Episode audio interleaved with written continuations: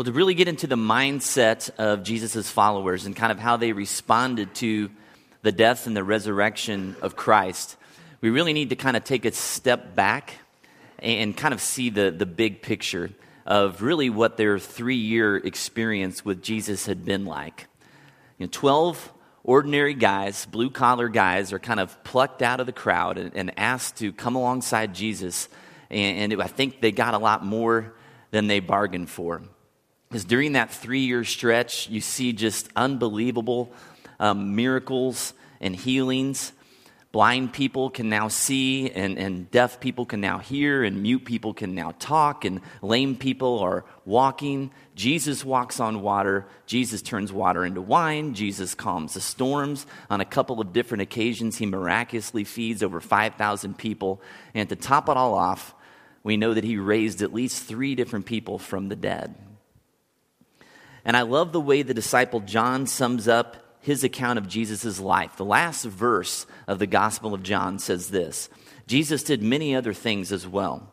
If every one of them were written down, I suppose that even the whole world would not have enough room for the books that would be written. And so, in other words, John is saying, guys, what we have here recorded in Scripture really only scratches the surface of everything that Jesus did during that three year time. And the Gospels talk again and again about the huge crowds that would follow Jesus. And each town that he went to, he would be besieged uh, with people who were desperate desperate to be healed, desperate to, to hear the good news that he was sharing uh, as he talked about the kingdom of God.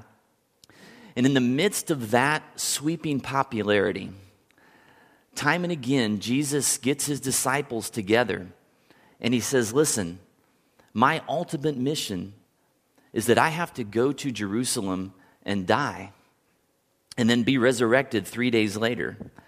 And even though Jesus keeps coming back to this and reminding his disciples, guys, this is what I'm going to do.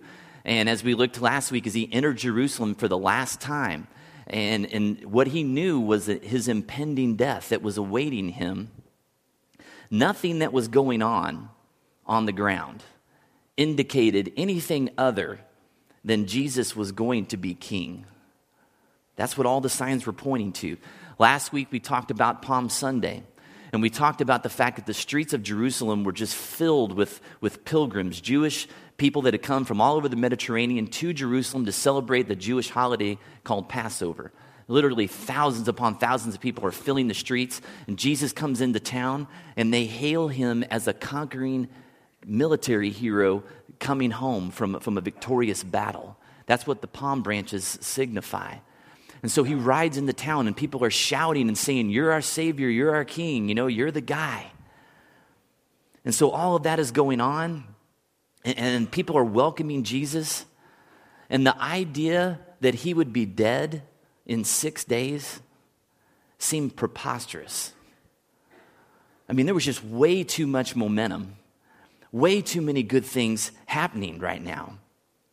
And I think it's really critical that we remember the backdrop of all of that when we start to look into the disciples' response at what happened.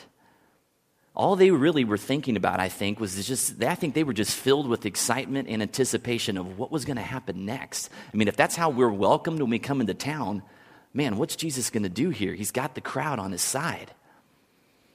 And so when suddenly Jesus is arrested and convicted and beaten and killed in less than a 24 hour period.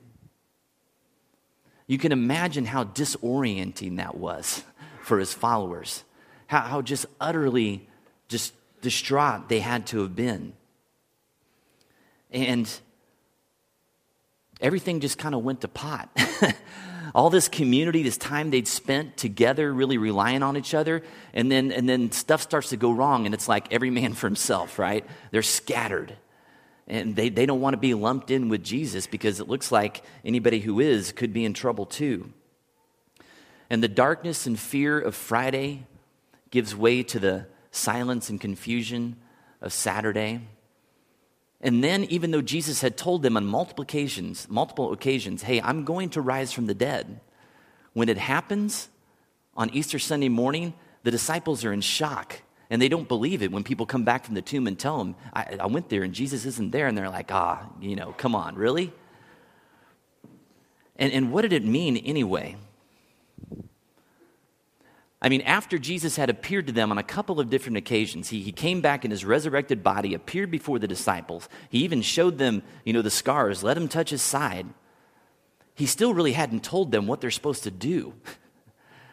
the, the, their, the purpose and, and, meaning for their life is still really cloudy. Like, we, we're not really sure what we're supposed to be doing here.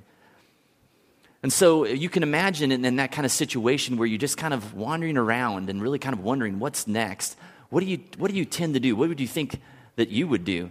If it were me, I would probably go back to doing something that came very natural to me, something that I had some competency in, that, that, that I could be proficient in, that might give me a little bit of a sense of purpose and success in the midst of this confusion. And so for many of the disciples, that meant going fishing. And so that's where we find them when we look at John chapter 21. If you want to go ahead and open your Bibles there this morning, your Pew Bibles would be page 755.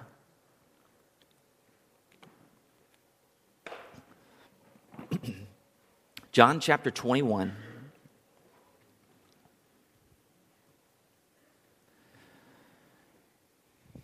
Starting in verse 1, it says this. It said, Afterward, Jesus appeared again to his disciples by the Sea of Tiberias.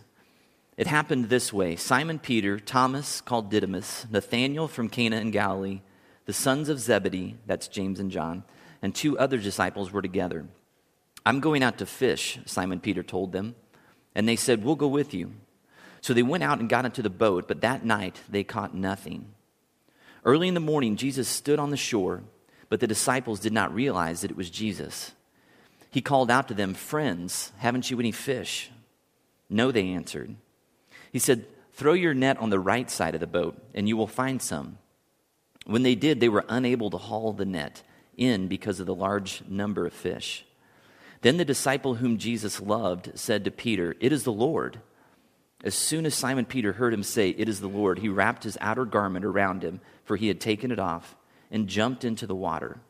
The other disciples followed in the boat, towing the net full of fish, for they were not far from shore, about a hundred yards. When they landed, they saw a fire of burning coals there with fish on it and some bread. Jesus said to them, Bring some of the fish you have just caught. Simon Peter climbed aboard and dragged the net ashore. It was full of large fish, 153. But even with so many, the net was not torn. Jesus said to them, Come and have breakfast. None of the disciples dared ask him, Who are you? They knew it was the Lord. Jesus came, took the bread, and gave it to them, and did the same with the fish. This was now the third time Jesus appeared to his disciples after he was raised from the dead. I love this story. I love this story because it showed the disciples and it shows us today what life in the kingdom of God is like. And I, I, also love it because it makes me believe even more that Scripture is true. Because look at all the really goofy details in this story that are included. John talks about Peter's underwear, okay? he says, you know, he puts his, uh, who knows if he was out there fishing naked. I don't want to, I, Bible doesn't say that, but that's kind of the implication. You know, he says, he gives all these details about, well, they were 100 yards from shore. We caught 153 fish. You know, he calls himself the disciple Jesus loved. Like, how cocky is that? Okay. So when I read things like this, I think, you know, if somebody's editing this and trying to make it something that, you know, skeptical people could kind of swallow, they would kind of do without a lot of those details. They would, they would try to make it look a lot better than the way it's just written, which is very real and very raw. And it makes me understand, like, believe even more. This was an eyewitness account. This is somebody that was there that can tell you exactly how far the boat was from shore, exactly how everything went down. So I love this story for that reason. But what I love about this account more than anything is, is the intimacy of Jesus. You see, the whole way that he operated after the resurrection was so counterintuitive. You know, you would think that if he wanted to make a big splash and really get some people's attention, that he would have gone to the highest building in Jerusalem and stood on top, and, you know, sounded a big horn and gotten all those crowds together and been like, ta da! Right? I mean, you tried to kill me, right? You put me in a cave and you rolled a stone in, you put Roman soldiers in front of there, you know, handcuff me, put me in a bag, put chains around me, whatever, submerge me in a tank of piranhas or, you know, but look at me, here I am, you know, and imagine the, the buzz that there would have been. But he doesn't do that. He goes and hangs out with people that he had relationship with. People that whose hearts were open to him, even though they had a little bit of doubt in the beginning. It took a little bit of convincing for them to really believe it. But throughout history, God's mode of operation is that same way. He, he goes to people who are seeking him. He doesn't go to the people that just want the miracle or the healing or the get out of jail card. But he goes to people who are open to him. Jeremiah 29 13 says this You will seek me and find me when you seek me with your whole heart. Are you seeking Jesus? Will you seek him tomorrow and next Sunday? And this is the third different account in the Gospels where the resurrected Jesus shares a meal with people. And sharing a meal in the Jewish culture was a very intimate act. And Jesus wants his followers to know, his disciples, that he is still Emmanuel. Emmanuel, God with us. He, he's just as much with them now after the resurrection as he was with them at the Last Supper just a few days before he died. and isn't it cool that he serves them? Like, like God has nothing better to do than to just be a short order cook for the disciples, you know, and making them breakfast. You can imagine him in a hairnet, you know, maybe a tattoo with an empty tomb on the side. I don't know, you know, slop and hash for the boys, right? And besides this theme of intimacy that stands out, this, this story is also a very clear demonstration of the difference between self reliance and God reliance. Okay, here we have expert fishermen, right? Guys who most of their life have spent most of their days fishing. They, they know what they're doing, but they can't catch any fish.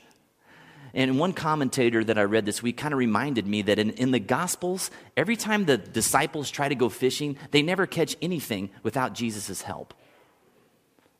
And it's not that they were just idiots or they somehow forgot to fish when Jesus was around or they were just really unlucky. I think Jesus is trying to prove a point here. Remember one of the key teachings that we looked at a couple of weeks ago? We talked about this path that Jesus took from the Last Supper up to the Garden of Gethsemane, where he was later arrested that night. And on the way, they walked by vineyards, and Jesus used that moment to say, Guys, listen, I'm the vine, and you guys are the branches. And anyone that remains in me, anyone that stays connected to me, will bear much fruit or catch much fish when they go out at night. But then he says this He says, Guys, apart from me, you can do nothing. Apart from me, you can do nothing. And, and in this moment, in the midst of the disciples' confusion and, and, and their, you know, going back to kind of what they know and what they can kind of rely on their own ability and strength, Jesus intervenes with this life lesson and says, Guys, you can do so much more if you put your trust in me and stop relying on yourself. And do you ever think that sometimes God allows our efforts to be frustrated in life? When we're trying to do things on our own? Just to kind of prove a point, to, to, to rely on Him, to, to lay down our plans, and to be open to what He might want to do in any given situation. Well, in addition to this theme of intimacy that's here, and, and then this, uh, this theme also of just dependence on God, there's some great little details in this story that I think have some really amazing lessons for us as well. Remember Peter, he's, he's pretty well known for being the guy that disowned Jesus three times, you know, when, when Jesus gets arrested. And, and if you look ahead to the next title in John chapter 21, you're going to see that after breakfast, Jesus has that famous conversation with him where he reinstates Peter and gives him an opportunity to proclaim his, his oath of allegiance to Jesus again. But, but this, at this, in, this incident right now, that, that conversation hasn't happened. So before that interaction, we see Peter throwing himself into the water in verse 7, desperate to get to Jesus. And so, what went through my mind is, is what made Jesus so approachable? that Peter knows how Jesus is going to respond to him, even though they both know that he had just betrayed him. And then it made me think about, you know, in my life, when, you know, somebody has wronged me and they're, and they're coming to me, obviously to forgive, ask for forgiveness. Am I that approachable? Or do I kind of put up walls and kind of leave them in the dark about how I'm going to respond when they come to me, kind of making them hurt a little bit? Is reconciliation easy with me? And there's some really interesting details that I've missed before. As the story continues, check out verse 9 again. It says this It says, So Jesus had them catch all of these fish. And then he says this in verse 9 it says, When they landed, they saw a fire of burning coals there with fish on it.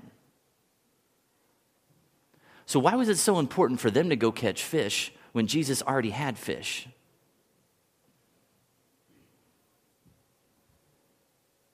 Well, I think, you know, part of it gets just back to this whole issue of self reliance versus God reliance. But I think the really cool part is this in verse 10.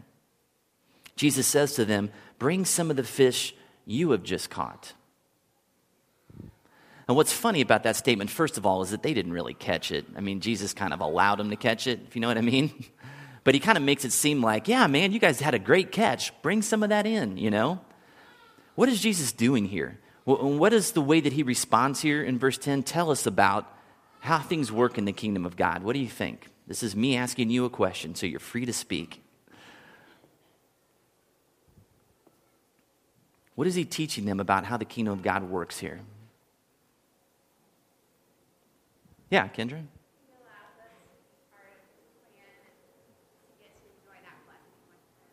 Yeah, he allows us to be a part of his plan. And just to allow uh, ourselves to be a part of the blessing of that. He could have just done it on his own. But he gives them the privilege of feeling like they contributed too. And the next question that came to mind for me was why Jesus allowed them to catch so many fish. I mean, why 153 and so that the, you know, the nets are about ready to burst? Well, I think it, it gets to this issue of abundance. And you know, one of the themes of the kingdom of God that you'll read about when you read about what God's kingdom is like is it's just abundant, that God's resources are, are limitless, that they're in the kingdom of God, that there's always more than enough. Jesus' first miracle, he turned water into wine at a wedding, and, and there was more than what they needed. When Jesus, you know, goes and feeds the 5,000 with, with two fish and five loaves of bread, at the end of that story, what do they do? They collect leftovers, right? There's always more than you need. And, and so in God's kingdom, there's always more grace and more forgiveness and more love and more hope and more joy than you ever imagined. And when we get to the end of what we feel like our resources are in those categories, God's just getting started. It's a good thing because I run out of patience and love and forgiveness pretty quickly, right? And finally, in verse 13, we see this image of the master, right? This master, he had been kind of commanding them before hey, put your, note, your, your nets on this side of the boat and you're going to get something, right? And he switches from, from being the master now to being the servant. And he's cooking them food and he's breaking the bread and breaking the fish and he's giving each guy his portion. And these post resurrection interactions that Jesus has with his disciples are so important because it teaches us what life in the kingdom is supposed to be like. Not only the way in which Jesus relates to us, but how we're supposed to be relating to one another, that we're supposed to be in community, that we're supposed to be breaking bread with one another and, and hanging out and investing in each other. And it also teaches us that Jesus is never too busy, that he didn't take time out to be in in intimate, you know, conversation and relationships with those that he loves. And, and every day he calls out to each one of us individually. He calls out to us corporately as the church and he says, Guys, come and have breakfast with me. Come and have breakfast with me. Man, I've got spiritual food that I want to give you that's going to sustain you through this day. I want to share that with you. And the implications of Easter, I think, are brought home in, in, just powerful stories like this that we see recorded in the book of John.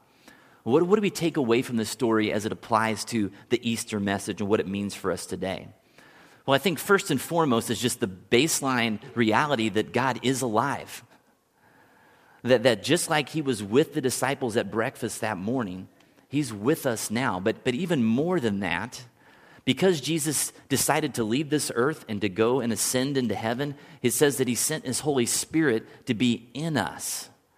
You see, the disciples walked with Jesus. We get to walk with Jesus in us.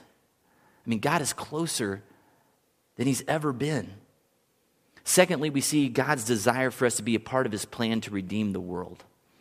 As we said, even today, God, if he wanted to save people in this world or feed the hungry or whatever, he could just snap his fingers and it can all happen without us. But he allows us to be a part of it.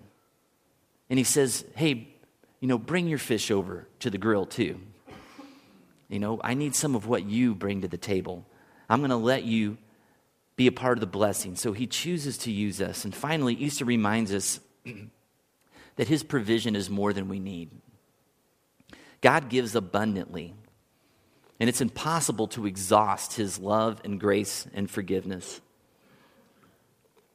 You can try to beat it out of him, you can try to nail him to a cross and bleed him dry. You can put him in a cave and roll a stone up. You can put Roman soldiers in front of it to guard it to make sure nobody robs his body. But in the end, God's desire to love his creation is going to win out. He is going to redeem, he will restore, he will bring love to the unlovable and hope to the hopeless and meaning and purpose to the lost and, and the despised and the lowly. And are we living in that hope each day? You know, one of the pictures that I want you to leave with this morning is when was the last time, like Peter, that you just kind of recklessly jumped out of the boat and, and ran to be with Jesus or swam to be?